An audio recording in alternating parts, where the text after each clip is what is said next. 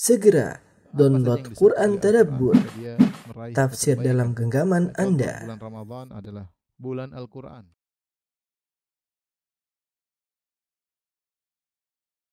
Bismillahirrahmanirrahim. Assalamualaikum warahmatullahi wabarakatuh. Alhamdulillahi ala ihsani wa syukrulahu ala taufiqihi wa amtinani. Wa asyhadu an la ilaha illallah wahdahu la syarika lahu ta'ziman li sya'nih. Wa asyhadu anna Muhammadan abduhu wa rasuluhu da'ila ridwani. Allahumma salli alaihi wa ala alihi wa ashabihi wa ikhwani. Para dokter, para guru besar ya, yang dirahmati oleh Allah Subhanahu wa taala, kita melanjutkan pelajaran kita dari hadis-hadis al-Arbain an-Nawawiyah, itu hadis-hadis yang merupakan poros daripada agama Islam yang semuanya adalah jawami'ul kalim, itu hadis-hadis yang memiliki kandungan yang sangat dalam, yang ajaran-ajaran Islam berporos pada hadis-hadis ini. Kita sampai pada hadis yang ke-24. Hadis Qudsi, saya bacakan an Abu Dharr al-Ghifari radhiyallahu anhu, dari sahabat Abu Dharr al-Ghifari radhiyallahu anhu, dari Nabi sallallahu alaihi wasallam, dari Nabi sallallahu alaihi wasallam fima yarwihi an rabbih, yaitu pada hadis yang diriwayatkan oleh Nabi dari Rabbnya azza wa jalla, annahu qala, bahwasanya Allah berfirman, ya ibadi inni haramtu dzulma ala nafsi, wahai hamba-hambaku, sungguhnya aku mengharamkan kezaliman atas diriku, wa ja'altuhu bainakum muharraman, dan aku menjadikan zalim itu haram di antara kalian, fala tadzalamu, maka janganlah kalian saling menzalimi. Ya ibadi kullukum dhal, wahai hamba-hambaku, kalian seluruhnya tersesat, ya, jahil, tidak mengerti apa-apa. Illa man hadaituhu, kecuali yang aku beri petunjuk. Fastahduni ahdikum, maka mintalah petunjuk kepadaku, niscaya aku akan beri petunjuk kepada kalian. Ya ibadi kullukum ja'i, wahai hamba-hambaku, sungguhnya kalian seluruhnya dalam kondisi lapar. Illa man at'amtuhu, kecuali yang aku beri makanan kepadanya. Fastat'imuni ut'imkum, maka mintalah makan kepadaku, niscaya aku akan beri makan kepada kalian. Ya ibadi kullukum 'arin illa man kasautuhu, wahai hamba-hambaku, sungguhnya kalian seluruhnya tidak berpakaian kecuali yang aku beri pakaian kepadanya. Fastaksuni aksukum, maka mintalah pakaian kepadaku, niscaya aku akan berikan pakaian kepada kalian. Ya ibadi innakum tukhti'una bil-laili wan-nahar, wahai hamba-hambaku, sungguhnya kalian melakukan dosa di malam hari dan di siang hari. Wa ana aghfiru dzunuba jami'an, dan aku mengampuni seluruh dosa. Fastaghfiruni, maka mohonlah ampunan dariku. Aghfir lakum, niscaya aku akan mengampuni kalian. Ya ibadi innakum lan tablughu dhurri fatadhurruni wa lan tablughu nafi fatanfa'uni, wahai hamba-hambaku, kalian tidak bisa memberi kemudaratan kepadaku dan kalian tidak bisa memberi manfaat kepadaku. Ya ibadi law anna awwalakum, wahai hamba-hambaku, seandainya yang pertama dari kalian, wa akhirakum, dan yang terakhir dari kalian, wa insakum wa jinnakum, manusia dan jin seluruhnya, dari yang pertama sampai yang akhir seluruhnya, kanu ala atqa qalbi rajulin wahidin minkum, semuanya berada di atas hati seorang laki di antara kalian yang paling bertakwa, ma zada zalika fi mulki syai'a, maka itu tidak akan menambah kerajaanku sedikit pun. Ya ibadi law anna awwalakum wa akhirakum wa insakum wa jinnakum kanu ala afjari qalbi rajulin wahidin minkum, wahai hamba-hambaku, seandainya dari awal kalian sampai akhir kalian, manusia dan jin seluruhnya, hatinya berada di atas hati orang yang paling buruk, yang paling tukang maksiat di antara kalian, ma naqasa dzalika min mulki syai'a, maka tidak mengurangi kerajaan kekuasaanku sedikit pun. Ya ibadi law anna awwalakum wa akhirakum wa insakum wa jinnakum qamu fi sa'idin wahid, wahai hamba-hambaku, seandainya yang pertama dari kalian sampai yang akhir dari kalian, manusia maupun jin, semuanya berdiri di atas satu dataran yang sama. Fasa'aluni, semuanya minta kepada aku. Fa'ataitu kulla wahidin mas'alatahu, lalu aku mengabulkan seluruh permintaan orang-orang tersebut, semuanya aku kabulkan. Ma naqasa dzalika mimma indi, maka tidak akan mengurangi apa yang aku miliki. Illa kama yanqusul mikhyatu idza udkhilal bahra, kecuali sebagaimana jarum yang ketika dimasukkan di lautan mengurangi, seperti itu saja. Ya ibadi innama hiya a'malukum uhsiha lakum, wahai hamba-hambaku, ini hanyalah amalan-amalan kalian yang aku catat, aku kumpulkan untuk kalian. Tsumma uwaffikum iyyaha, kemudian aku akan balas kalian berdasarkan amalan-amalan kalian. Faman wajada khairan falyahmadillah, barang siapa yang mendapati pembalasannya berupa kebaikan, maka hendaknya dia memuji Allah Subhanahu wa taala. Waman wajada ghayra dzalik, siapa yang mendapati selain hal tersebut, fala yalumanna ila nafsahu, maka janganlah dia mencela kecuali dirinya sendiri. Hadis riwayat Muslim.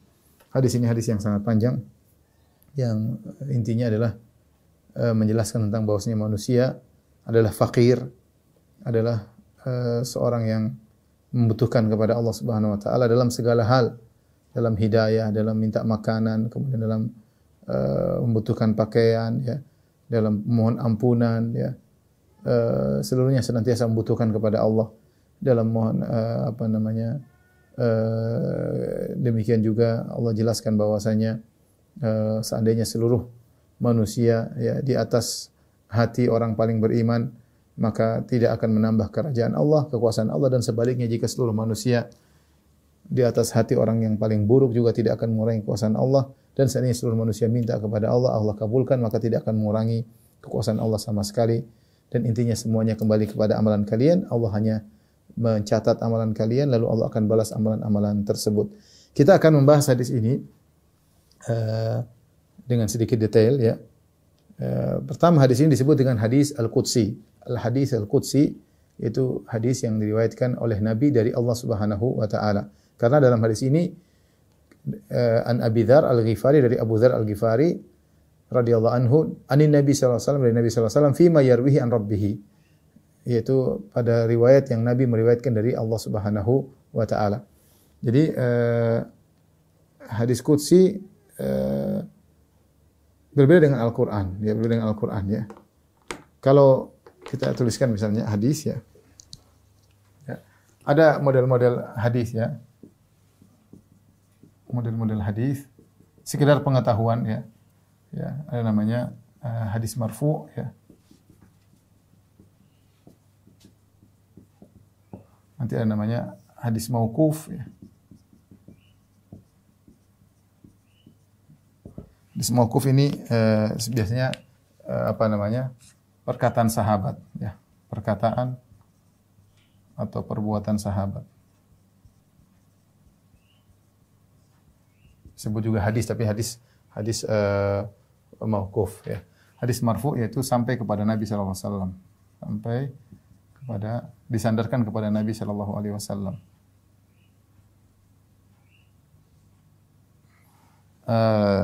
Hadis marfu nanti secara, kalau kita lihat tadi bisa dibagi menjadi dua, ya, hadis Nabi,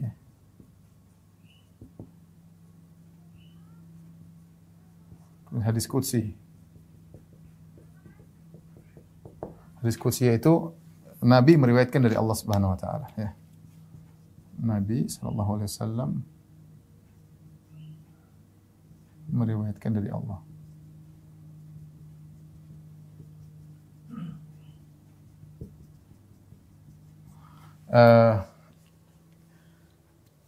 Apa bedanya antara hadis qudsi dengan Al-Qur'an? Apa bedanya?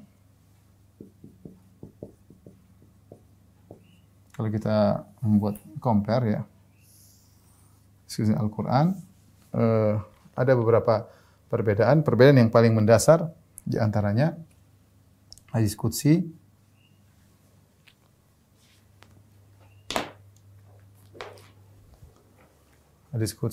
maknanya dari Allah.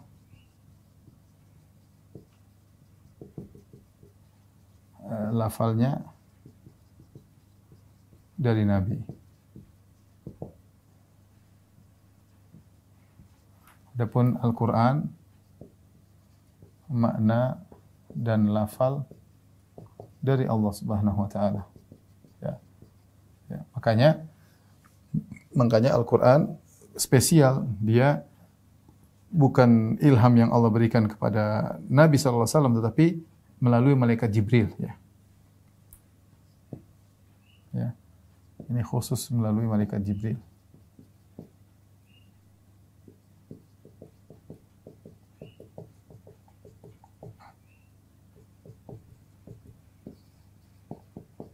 Ya.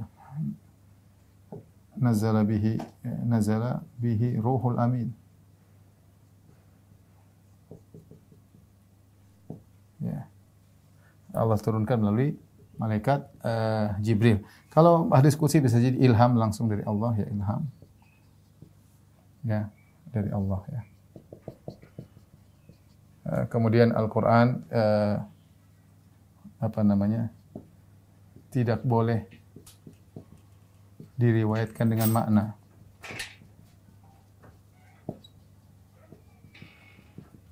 Kalau hadis qudsi boleh ya. Boleh diriwayatkan dengan makna.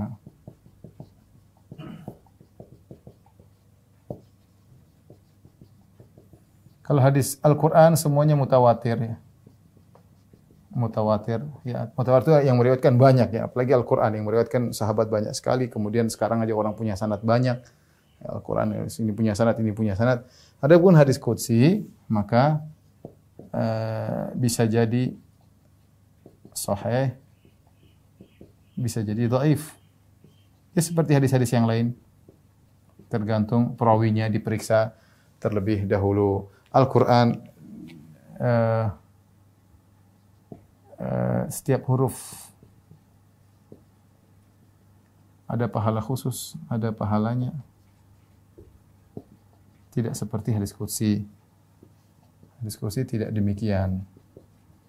Kita tidak beribadah dengan baca hadis qudsi, enggak. Tapi kita berusaha memahami. Beda Al-Quran kita baca, ada pahalanya. Alif lam mim, ada pahalanya. Alif satu huruf, lam satu huruf, mim satu huruf. Dan banyak perbedaannya yang lainnya. Hadis qudsi boleh dibaca meskipun junub, Al-Quran tidak boleh dalam kondisi junub. Ini sekedar pengetahuan kita ya tentang. Jadi hadis yang sedang kita bahas ini disebut dengan hadis qudsi. Kemudian Allah berfirman dalam hadis tersebut, "Ya ibadi, inni haramtu dzulma ala nafsi." Ya.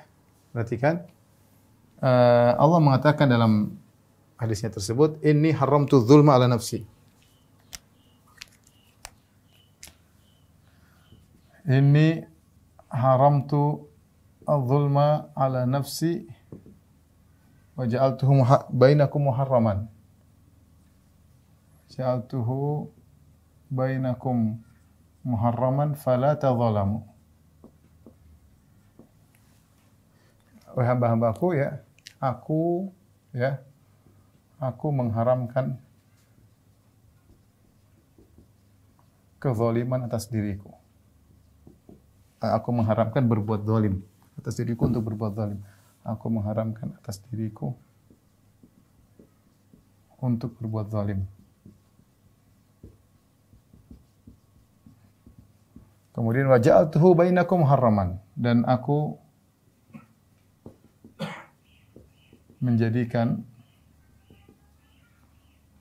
kezaliman haram di antara kalian.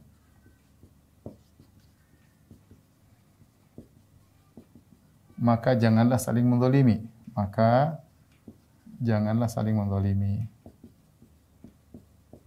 Saling menzalimi. Baik. Perhatikan di sini, Allah mengatakan dalam hadis ini, aku mengharamkan atas diriku untuk berbuat zalim. Artinya apa? Allah Subhanahu wa taala kalau mau berbuat zalim, Allah bisa. Ya. Allah mampu berbuat zalim tapi Allah haramkan, ya. Apa artinya? Allah bisa berbuat zalim, tapi Allah tidak pantas, tapi Allah haramkan, karena tidak pantas, tidak layak bagi Allah. Dan banyak sekali dalam Al-Quran ayat yang menunjukkan Allah tidak berbuat zalim. Contoh seperti firman Allah Subhanahu Wa Taala, "Wa ma Rabbuka bidzallamin lil abid." Innallaha, sungguhnya Allah tidak berbuat zalim kepada hamba-hambanya. Innallaha la yadhlimu mithqala dzarrah. Allah tidak berbuat zalim meskipun sebesar dzarrah. Ya. Innallaha la yadhlimuna nasa syai'a. La yadhlimu nasa syai'a.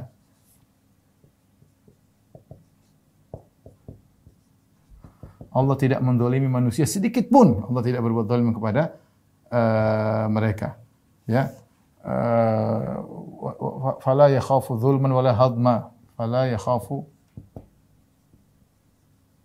zulman wala hadma. Kata Allah Subhanahu wa taala, barang siapa yang beriman beramal saleh pada hari akhirat kelak, maka jangan takut dizolimi dan jangan takut dikurangi dosa-dosa. Jangan takut dizolimi di mana dia disuruh memikul dosa orang lain, dan jangan khawatir kebaikannya dikurangi sedikit pun. Ya, wallahu dan oleh karenanya Allah Subhanahu wa taala mengharamkan kezaliman atas dirinya. Apa makna zalim? Definisi zalim. Kezaliman. Secara bahasa, ya, zalim artinya az-zulm wad'u syai' fi ghairi mahallihi, yaitu meletakkan sesuatu tidak pada tempatnya. Dan ini lawan daripada keadilan. Itu namanya kezaliman, ya. Lawannya adalah keadilan. Lawannya al-adl. Ya. Ini pendapat yang benar, ya. Adapun Asy'ariyah berpendapat namanya al-zulm, kata mereka. Ini karena masalah akidah tadi saya singgung aja. Tasarruf fi milkil ghair, yaitu apa namanya, mengolah atau bertindak pada sesuatu yang pada milik orang lain.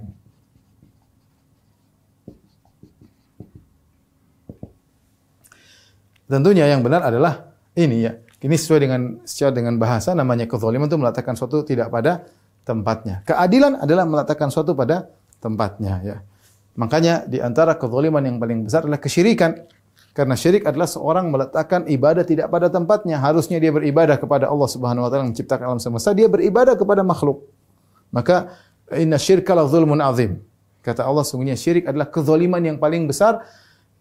Kezaliman yang besar karena seorang meletakkan sesuatu tidak pada tempatnya. Ibadah harusnya kepada Tuhan, diletakkan kepada manusia, kepada mayat, kepada dia beribadah kepada batu, kepada pohon, kepada wali, kepada nabi, kepada malaikat. Maka itu adalah kezaliman yang besar. Adapun kaum Asy'ariyah, mereka mengatakan az-zulm at-tasarruf fi milkil ghair, melakukan bertindak pada milik orang lain. Ini namanya kezaliman. Kalau kamu ngambil barang orang baru namanya zalim, ya.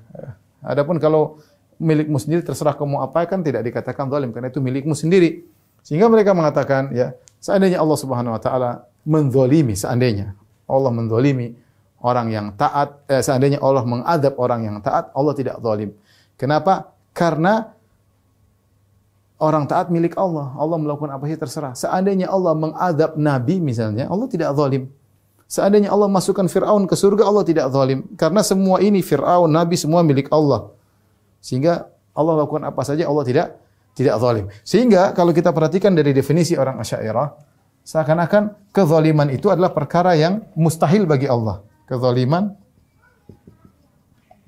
adalah mustahil bagi Allah. Kenapa mustahil? Karena semua yang adalah milik Allah. Karena semua makhluk milik Allah adalah milik Allah. Tentunya pembahasan tidak sederhana ini, panjang, cuma ini pembahasan masalah takdir. Saya tidak ingin panjang lebar, cuma saya mengatakan ini definisi yang keliru. Ya, definisi yang keliru karena secara bahasa kezaliman bukan dimiliki. Kezaliman kita meletakkan sesuatu tidak pada tempatnya, berbuat zalim. Ya. Beda kalau kita Ahlussunnah wal Jamaah. Beda. Di sini kalau menurut mereka kezaliman mustahil karena tidaklah Allah bertindak kecuali kepada makhluknya, dan semua makhluk milik Allah, dan Allah bebas melakukan apapun terhadap makhluknya selama Allah melakukan sesuatu pada makhluknya, Allah tidak zalim. Zalim itu kalau melakukan sesuatu pada milik orang lain. Ya, kita semua milik Allah, mau nabi, mau Fir'aun, mau nabi dimasukkan, misalnya nabi dimasukkan neraka, Fir'aun masukkan surga, tetap aja tidak zalim bagi mereka. Namun ini saya katakan definisi yang tidak tepat, yang keliru. Ini berkaitan masalah takdir, masalah hikmah, ta'lil, nanti suatu saat kita akan bahas, ya. Tapi insyaallah, tapi beda kalau mereka kezaliman mustahil, kalau kita tidak. Allah berbuat zalim mampu, tapi Allah mencegah dirinya. Makanya Allah mengatakan Ini haram tu zulma, aku mengharamkan. Berarti sebenarnya Allah bisa. Justru di situ ada pujian bagi Allah. Allah mengharamkan dirinya pada suatu yang Allah mampu lakukan. Tapi Allah haramkan karena tidak pantas bagi Allah. Di situ Allah terpuji. Kalau sejak awal sudah mustahil bagi Allah, tidak bukan merupakan tempat pujian. Ya. Kenapa? Karena kezaliman kita mendefinisikan dengan ini. Meletakkan suatu tidak pada tempatnya. Ya. Allah mampu enggak meletakkan suatu pada tidak pada tempatnya? Mampu. Tapi Allah tidak mungkin melakukan tersebut. Ya, tapi kalau secara mampu Allah mampu, tapi Allah mengharapkan dirinya, maka Allah dipuji dari sisi itu. Ya, misalnya saya mampu mukul anak kecil ini, saya mampu, tapi saya tidak mukul, tidak pantas bagi saya mukul anak kecil ini. Saya mampu misalnya menggampar seorang wanita, menggampar istri saya, mungkin saya mampu, tapi saya tidak melakukannya. Kenapa? Tidak pantas laki-laki masa gampar perempuan. Ya, saya dipuji di situ, bukan karena memang saya lemah nggak bisa mukul istri, nggak bisa mukul anak. Ya, misalnya. Saya dipuji karena saya mampu melakukan, namun saya tidak melakukan. Nah, ini berkaitan dengan kezaliman. Allah kalau mau berbuat zalim, Allah mampu, tapi Allah tidak melakukannya. Ya, makanya Allah mengatakan, "Inni haramtu dzulma ala nafsi." Maka Allah terpuji dari sisi ini. Di sinilah Allah terpuji. Allah bisa berbuat zalim, tapi Allah mengharamkan karena tidak layak bagi Allah. Di sinilah terpujinya Allah. Nah, kemudian karena Allah haramkan kezaliman atas dirinya, ya. Allah haramkan juga kezaliman kepada manusia. Ya. Saya ingatkan di sini. Jadi kita dalam Islam ada namanya zalim, namanya adil. Kezaliman adalah meletakkan suatu tidak pada tempatnya. Keadilan adalah meletakkan suatu pada tempatnya. Keadilan lawan daripada kezaliman. Ini perlu saya ingatkan. Islam tidak menyuarakan persamaan pada segala hal. Saya ulangi, Islam tidak menyerukan persamaan pada segala hal. Persamaan pada segala hal melazimkan kezaliman karena meletakkan suatu tidak pada tempatnya. Ya, seperti misalnya ada anak yang cerdas, rajin, kemudian ada anak yang malas belajar, mau kita samakan ranking 1 sama-sama, namanya kita zalim. Karena kita tidak meletakkan suatu pada tempatnya. Seharusnya anak yang ranking 1 yang rajin belajar, ranking 1 yang malas belajar mungkin tidak naik kelas. Tapi ketika kita samakan, berarti kita berbuat zalim. Kenapa? Tidak meletakkan suatu pada tempatnya. Seorang guru harus cerdas. Ya, dia harus sama seperti dokter dalam pasien. Pasien tidak disamakan semua obat sama semua, enggak. Dia harus tahu beda-beda. Dokter yang begini, penyakitnya ini, obatnya yang pas demikian, itu namanya adil. Jika disamakan pada hal yang menyamakan perkara yang berbeda, maka itu justru kezaliman. Islam tidak menyerukan persamaan dalam segala hal. Kenapa saya perlu sampaikan ini? Karena di barat sana mereka ingin menyamakan wanita dengan laki-laki dalam segala hal. Ini jadi masalah. Mereka menyerukan adanya persamaan. Kita bilang laki-laki dan wanita harus dibedakan, tidak boleh disamakan. Ya, Allah menciptakan laki-laki dengan kodratnya, Allah menciptakan wanita dengan kodratnya. Justru menyerukan untuk menyamakan laki-laki dengan perempuan, ini adalah perendahan, kezaliman terhadap wanita. Kezaliman terhadap wanita, sehingga wanita harus tampil, harus bekerja yang berat, harus ini, harus keluar rumah, harus mengurus rumah tangga. Ini tugas laki-laki. Sehingga mereka berusaha dengan menyerukan kata-kata yang manis, menyamakan ya, antara laki-laki dengan wanita dalam segala hal. Justru itu adalah menghinakan wanita sehingga dia bisa dijamah oleh siapapun, bisa dilihat oleh siapapun, ya, bisa disentuh, bisa dicicipi oleh siapapun. Dan itu yang terjadi pada mereka. Ya, Islam tidak. Wanita punya tempat yang layak, yang mulia, ya, yang luar biasa, tugas yang berat, sebagaimana laki-laki juga punya tugas yang berat. Oleh karenanya dalam Al-Quran Allah tidak menyerukan persamaan dalam segala hal. Allah mengatakan kul hal yastawil a'ma wal basir, apakah sama orang yang buta dari kebenaran dengan orang yang melihat melihat kebenaran? Tidak sama, Allah tidak samakan. Apakah sama antara misalnya orang berilmu dengan orang tidak berilmu, ya? Kul hal yastawil ladzina ya'lamuna wal ladzina la ya'lamun, apakah sama orang berilmu tidak berilmu? Allah bedakan banyak hal. Bahkan anjing berilmu Allah tidak samakan dengan anjing tidak berilmu. Allah bedakan banyak hal, Allah bedakan. Maka yang benar, keadilan adalah meletakkan suatu pada tempatnya, dan kezaliman meletakkan suatu tidak pada tempatnya. Itu secara bahasan, itulah definisi kezaliman. Maka saya katakan keadilan yang paling agung adalah tauhid, dan kezaliman yang paling agung adalah kesyirikan. Taib, wa ja'altuhu bainakum muharraman fala tadhallamu. Allah mengatakan aku jadikan kezaliman haram di antara kalian, maka janganlah kalian saling menzalimi, ya. Taib, kezaliman ada dua. Tolong dihapus ini.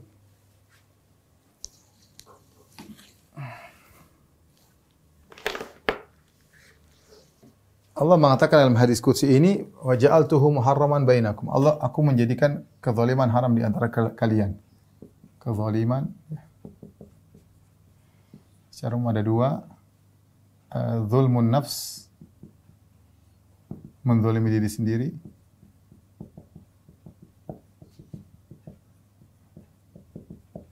Kemudian zulmul ghair, menzalimi orang lain.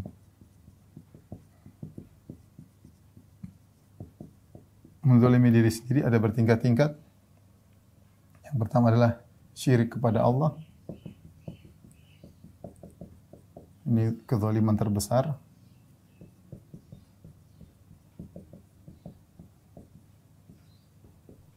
Yang kedua adalah maksiat dengan berbagai tingkatannya.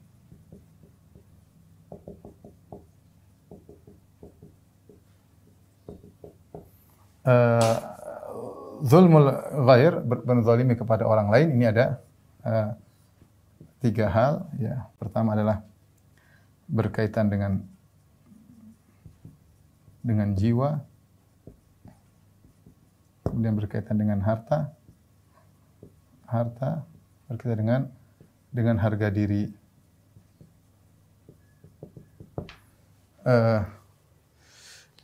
Yang dimaksud dengan hadis Nabi sallallahu alaihi wasallam, fala tadzalamu, dalam hadis qudsi ini, fala tadzalamu, janganlah kalian saling menzalimi.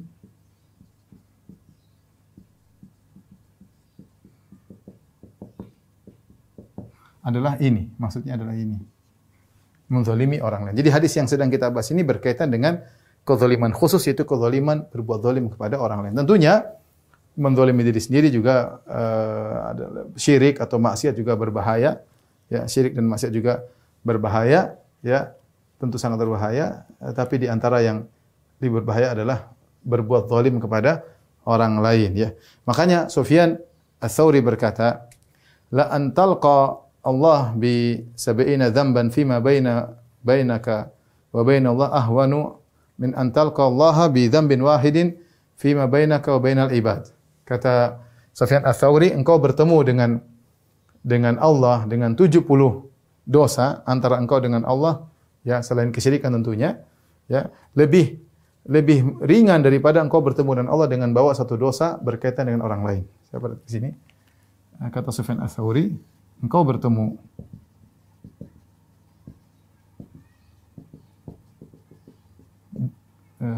Allah pada hari kiamat dengan membawa 70 dosa antara engkau dengan Allah, tentunya selain kesyirikannya, lebih ringan daripada bertemu dengan Allah dengan membawa satu dosa saja antara engkau dengan hamba Allah, antara engkau dengan orang lain. Ya, antara engkau dengan orang lain, ya. Kenapa, ikhwan, para dokter rahmatillah subhanahu wa ta'ala, maksiat yang kita lakukan antara kita dengan Allah, jadi 70 dosa ini, maksiat antara kita dengan Allah, ini hukum asalnya Allah Maha Pengampun. Hukum asal Allah Maha Pengampun. Maha Pengampun. Tetapi ini antara engkau dengan orang lain, ini dosa mendolimi orang lain, hukum asal orang lain tersebut akan menuntutmu pada hari kiamat. Jadi ini perkara yang sangat mengerikan. Bahkan tidak usah jauh-jauh, ya, bahkan yang menuntut Anda bisa jadi adalah orang terdekat Anda. Bisa jadi istri, bisa jadi anak-anak, bisa jadi orang tua, bisa jadi tetangga, bisa jadi saudara. Makanya Allah berfirman dalam Al-Qur'an, fa idza ja'ati sakhatat, kala itu sangkakala, yauma yafirul mar'u min akhi, seorang akan lari dari saudaranya, wa ummihi wa abi, dia akan lari dari bapaknya, dari ibunya, wa sahibatihi wa bani, dia akan lari dari istrinya, dia akan meninggalkan anak-anaknya. Sebagian ahli tafsir mengatakan kenapa dia tidak ingin dituntut. Karena selama di dunia ada hak istri yang tidak dia tunaikan, dan itu kezaliman. Kezaliman itu kembali kepada tidak meletakkan suatu pada tempatnya. Di antaranya, dia tidak menunaikan hak orang lain. Ya. Kezaliman, ya, di antaranya adalah kembali kepada dua hal. Ya. Tidak menunaikan hak orang lain.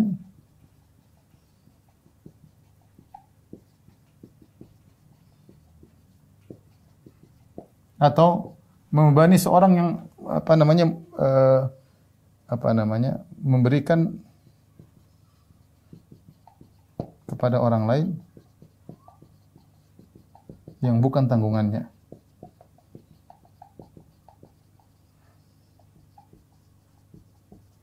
Seperti menuduhnya dan yang lainnya. Ini kezaliman kembali kepada dua hal ini. Ya, bisa jadi seorang ketika di akhirat dia lari dari istrinya, takut istrinya nuntut sama dia. Anaknya, mungkin dia kurang diperhatikan selama di dunia, dia zalim sama anaknya, ya, atau lari dari orang tuanya tidak ditunaikan haknya, banyak hal, ya. Inilah kezaliman berkaitan dengan jiwa, harta, dan harga diri. Makanya dalam ketika Rasulullah SAW di Haji Wada, Rasulullah SAW berkata, Inna dima'akum wa amwalakum wa a'radakum haramun alaikum.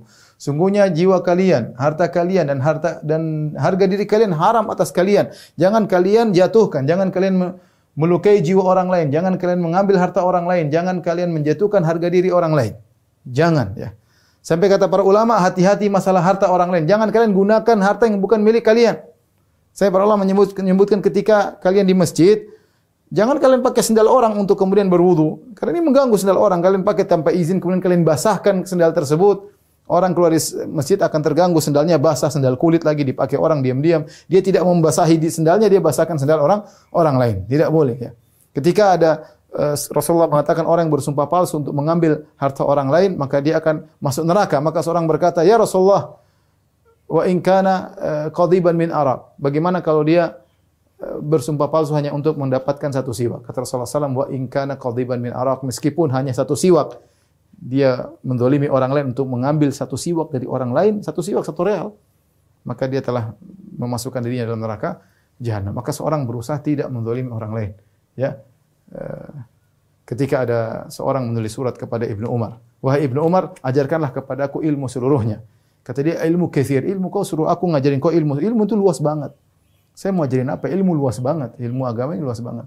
Tetapi lakin ini istata'ta, jika kau mampu, antalqallah, kau bertemu dengan Allah, khafifadh dhahr, khamisal batn, ya, ya, kafal lisan."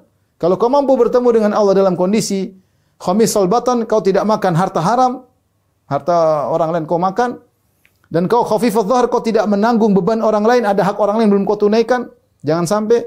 Kafal lisan, kau jaga lisanmu tidak melukai harga diri orang lain, maka lakukanlah. Itu kesimpulan daripada ilmu. Kita dibelajar ini supaya kita tidak berbuat zalim. Jangan kita menzalimi seorang pun, jangan kita menjatuhkan harga diri orang lain, jangan kita mengambil harta orang lain, ya, jangan kita membebani orang lain dibuat di luar dari tanggungannya, jangan kita menuduh orang lain dengan sembarang tuduhan, jangan kita berbuat zalim. Khafifadh dhahr, punggung ringan, tidak memikul hak orang lain.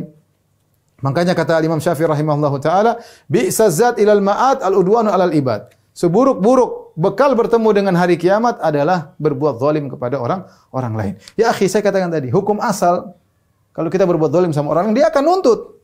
Yang nuntut Anda bukan jadi orang lain, ibu Anda sendiri nuntut Anda. Dia sendiri ingin selamat. Bisa jadi bapak Anda nuntut sama Anda. Dia juga ingin selamat, anak Anda, istri Anda bisa nuntut sama Anda. Tapi kalau Allah, hukum asalnya Allah Maha Pengampun.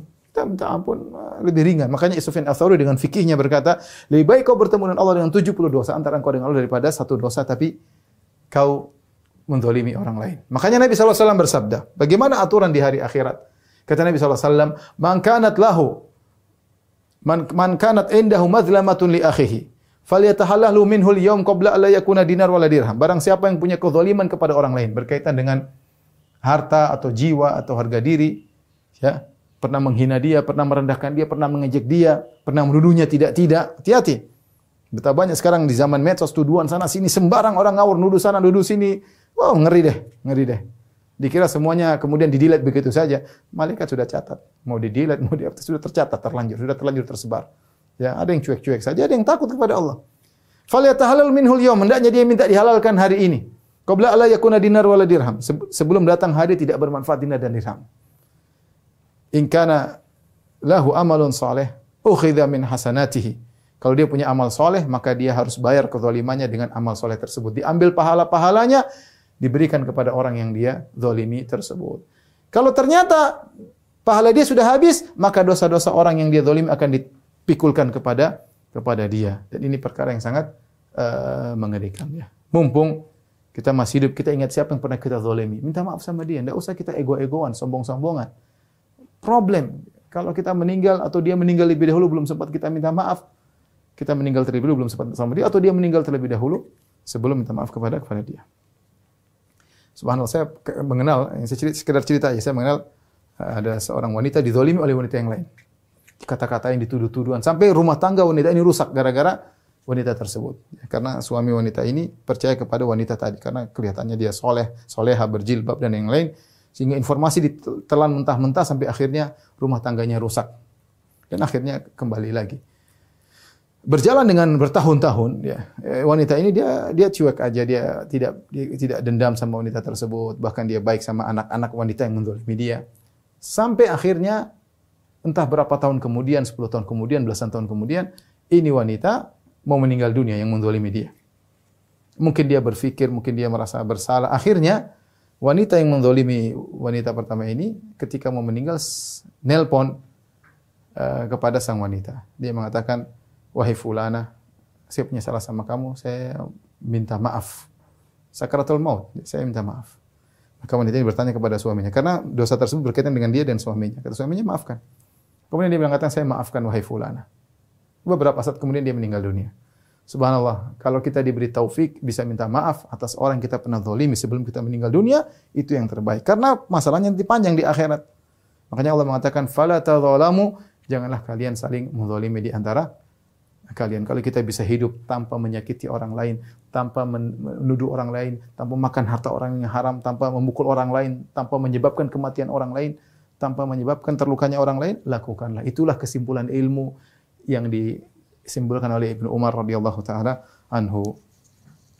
Tapi kita lanjutkan, para dokter yang dirahmati oleh Allah Subhanahu wa taala, berikutnya kemudian kata Allah Subhanahu wa taala, "Ya ibadi kullukum dhalun," wahai hamba-hambaku, sungguhnya seluruh kalian dalam kondisi tersesat, yaitu dalam kondisi jahil. Dan demikianlah kita dilahirkan dalam kondisi tidak memiliki ilmu sama sekali. Allah berfirman, "Wallahu akhrajakum min butuni ummahatikum la ta'lamuna syai'an." Sungguhnya Allah mengeluarkan kalian dari perut ibu kalian dalam kondisi kalian tidak mengetahui apapun, tidak punya ilmu. Allah juga berfirman kepada Nabi sallallahu alaihi wasallam, "Wa wajadaka dhalan fahada." Allah mendapati engkau wahai Muhammad dalam kondisi tersesat, lantas engkau Allah beri petunjuk kepadamu. Maksudnya Rasulullah SAW dahulu tidak punya ilmu. Jahil, tidak punya ilmu, ya, itu adalah salah satu bentuk daripada kesesatan. Makanya Allah ajarkan ilmu kepada Nabi sallallahu alaihi wasallam. Kata Allah, "Wa kadzalika auhayna ilaika ruhan min amrina ma kunta tadri mal kitab wal iman." Demikianlah kami wahyukan kepada engkau wahai Muhammad Al-Qur'an, ya. Kau dahulu tidak tahu tentang iman dan tidak tahu tentang Alkitab, ya. Jadi kita ini semua dalam kondisi jahil, tidak punya ilmu. Makanya Allah mengatakan, "Illa man hadaituhu," kecuali orang yang aku beri petunjuk kepadanya. "Fastahduni," maka mintalah petunjuk kepadaku. "Ahdikum," maka aku akan beri petunjuk kepada kalian. Kita disuruh minta hidayah. Makanya setiap salat kita mengatakan, "Ihdinas siratal mustaqim," ya, "Ihdinas siratal mustaqim." Kita ingin dapat hidayah. Hidayah ada umum. Hidayah umum kita masuk Islam. Alhamdulillah kita dapat hidayah. Di antara sekian miliar orang yang berbuat kesyirikan, yang menyembah berhala, menyembah nabi, menyembah wali, menyembah malaikat, menyembah jin, menyembah pohon, menyembah matahari, menyembah rembulan, ya, menyembah ruh-ruh, setan-setan, jin-jin. Kita alhamdulillah menyembah Allah, pencipta alam semesta. Agama sangat logis, agama Islam. Satu-satunya agama tauhid. Ya. Kita bersyukur dapat hidayah Islam. Tetapi selain kita mendapatkan hidayah umum, kita ingin mendapatkan hidayah terperinci. Masih banyak ilmu yang tidak kita ketahui. Masih banyak kebaikan yang belum kita ketahui. Masih banyak keburukan yang belum kita ketahui, yang harus kita tinggalkan. Maka kita diminta untuk minta kepada Allah hidayah terus-menerus. Karena setiap kita butuh kepada hidayah. Setiap solat kita wajib mengatakan, "Ihdinas siratal mustaqim," tunjukkanlah aku jalan yang lurus. Nabi SAW sendiri minta hidayah. "Allahumma inna as'alukal huda wa tuqa," ya Allah aku minta hidayah kepada engkau. Rasulullah terus minta ilmu. Wa qur rabbi zidni ilma, ya Allah tambahkan aku ilmu. Itu hidayah.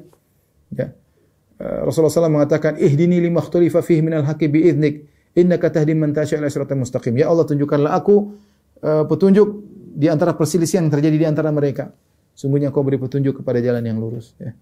Rasulullah mengajarkan kepada Al-Hasan doa kunut di antaranya, Allahumma hdina fi man hadait. Ya Allah, berilah aku petunjuk bersama orang yang kau beri petunjuk. Senantiasalah kita minta hidayah, apalagi di zaman sekarang.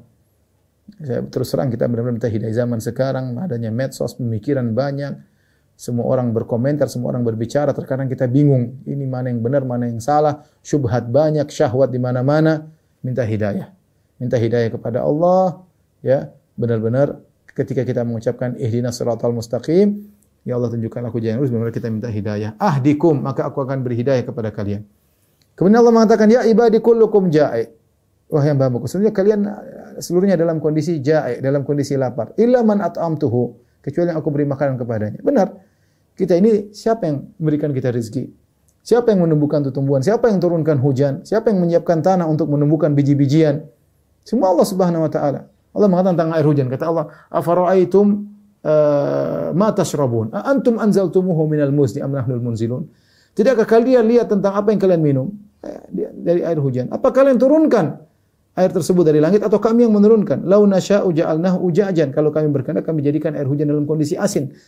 Falaula tashkurun. Kenapa kalian tidak bersyukur kepada Allah Subhanahu wa taala? Ya. Falyanzuril insanu ila ta'ami. Kata Allah, seorang hendaknya melihat apa yang dia makan.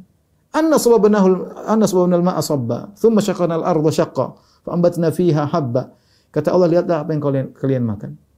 Yang turunkan air hujan untuk membasahi tumbuhan tersebut Allah Subhanahu wa taala. Yang biji tersebut bisa membelah bumi, biji yang kecil, yang lembut, tahu-tahu dia bisa membelah tanah. Kami yang membelahkan tanah baginya. Fa'ambatna fiha habba, kami tumbuhkan. Yang semua yang lakukan adalah Allah Subhanahu wa taala. Ya, kita merenungkan apa lagi kita makan, ini prosesnya panjang. Kalau Allah tidak berkehendak, seorang tidak bisa makan, ya. Maka kata Allah, kullukum ja'i, semua kalian lapar kecuali yang aku beri makan kepadanya. Fastat'imuni, maka mintalah makan kepada aku, ut'imkum, aku akan beri makan kepada kalian. Ya ibadi kullukum arin, wahai hamba-hambaku, kullu selain kalian seluruhnya tidak berpakaian, illa man kasautuhu, kecuali yang aku berikan pakaian kepadanya. Ini menunjukkan rezeki dari Allah Subhanahu wa taala. Fastaksuni, mintalah pakaian dariku, aksukum, maka aku akan berikan pakaian kepada kalian. Ini kata Ibn Rajab al-Hambali, ya, perkataan yang indah, ya. Berkata bahwasanya dua hal dia menyampaikan. Pertama, ini menunjukkan seluruh makhluk perlu kepada Allah, selalu butuh kepada Allah Subhanahu wa taala dalam segala kemaslahatannya. Dalam masalah makanan, masalah minuman, masalah pakaian, masalah hidayah, selalu butuh kepada Allah. Dan Allah mengatakan antumul fuqara'u ila Allah, wahai manusia, kalian seluruhnya kalian adalah fakir kepada Allah. Wallahu al-ghaniyyul hamid, dan Allah Maha Kaya dan Maha Terpuji, ya. Kemudian juga ini juga dalil bahwasanya hendaknya Anallaha yuhibbu an yas'alahul ibad jami'a masalihim. Allah suka, perhatikan ini poin yang sangat indah dari Ibn Rajab al-Hambali ketika dia mensyarah hadis ini.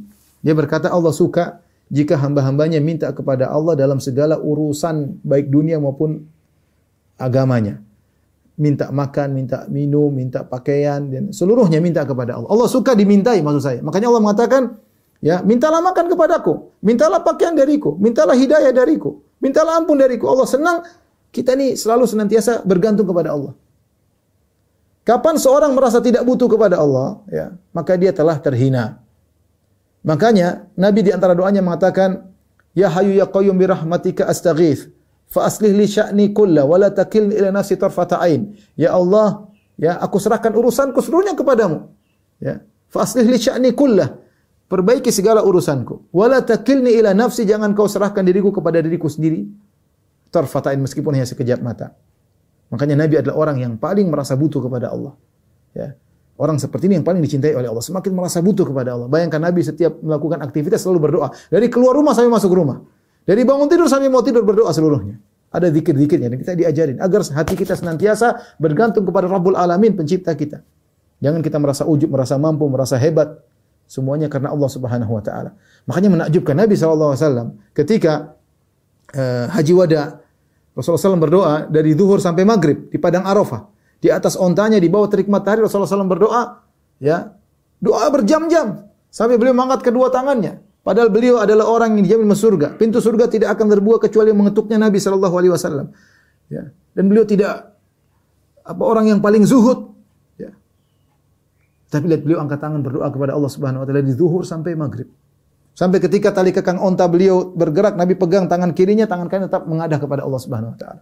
Kenapa? Karena merasa butuh kepada Allah tinggi.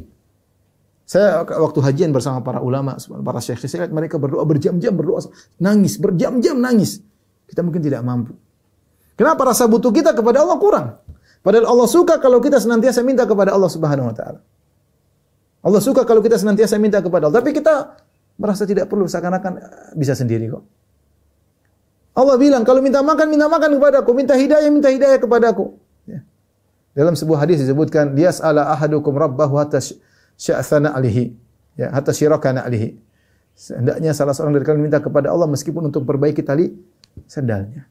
Seorang terbiasa bergantung kepada Allah, minta kepada Allah perkara dunia maupun perkara akhirat. Tidak usah malu-malu. Kita kalau minta kepada manusia, kita malu. Manusia sekaya apapun, meskipun dia triliuner, tahu asetnya terbatas.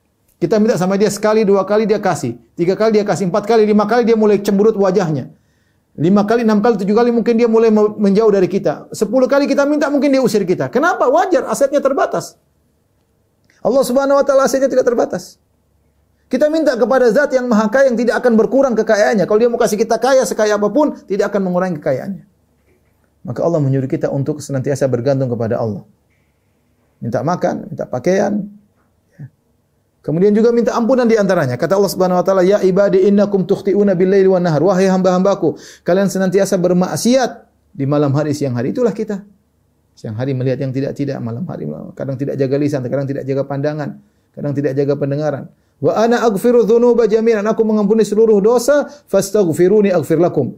Maka mohonlah ampunan kepadaku, niscaya aku akan mengampuni kalian. Itulah sifat manusia yang, ya, dosa merupakan sifat yang menyertainya. Ya. Nabi SAW berkata, "Kullu bani Adam khata' wa khairul khata'ina at-tawwabun." Seluruh bani Adam, anak Adam pasti selalu melakukan kesalahan. Dan sebaik-baik yang bersalah adalah yang bertaubat. Kata Allah, "Fastaghfiruni," mintalah ampun kepada aku, "aghfir lakum." Ini hal yang sangat kita butuhkan sehari-hari. Ya, kita ini di zaman sekarang ini tidak luput dari dosa. Siapa yang berinteraksi dengan medsos, dia pasti berdosa. Dia pasti melihat aurat yang terbuka. Dia pasti nengok berita-berita yang gibah dan namimah. Ya. Dia pasti mendengar hal-hal yang musik dan yang lainnya. Dia pasti melakukan maksiat. Ya. Entah dia komentar, entah dia ini komentar yang tidak suka komentar tanpa dibangun di atas data yang valid. Banyak hal dosa yang kita lakukan. "Fastaghfiruni," mintalah ampun kepadaku, "aghfir lakum," aku akan ampuni kalian. Jangan ragu-ragu. Dan orang yang paling beruntung adalah orang yang senantiasa beristighfar. Kata Nabi SAW, "Tuba liman wajada fi sahifatihi istighfaran katsiran." Sungguh beruntung orang yang mendapati dalam catatan amalnya istighfar yang banyak. Apa yang saya sampaikan kurang lebihnya saya mohon maaf. Wabillahi taufiq wal hidayah. Assalamualaikum warahmatullahi wabarakatuh.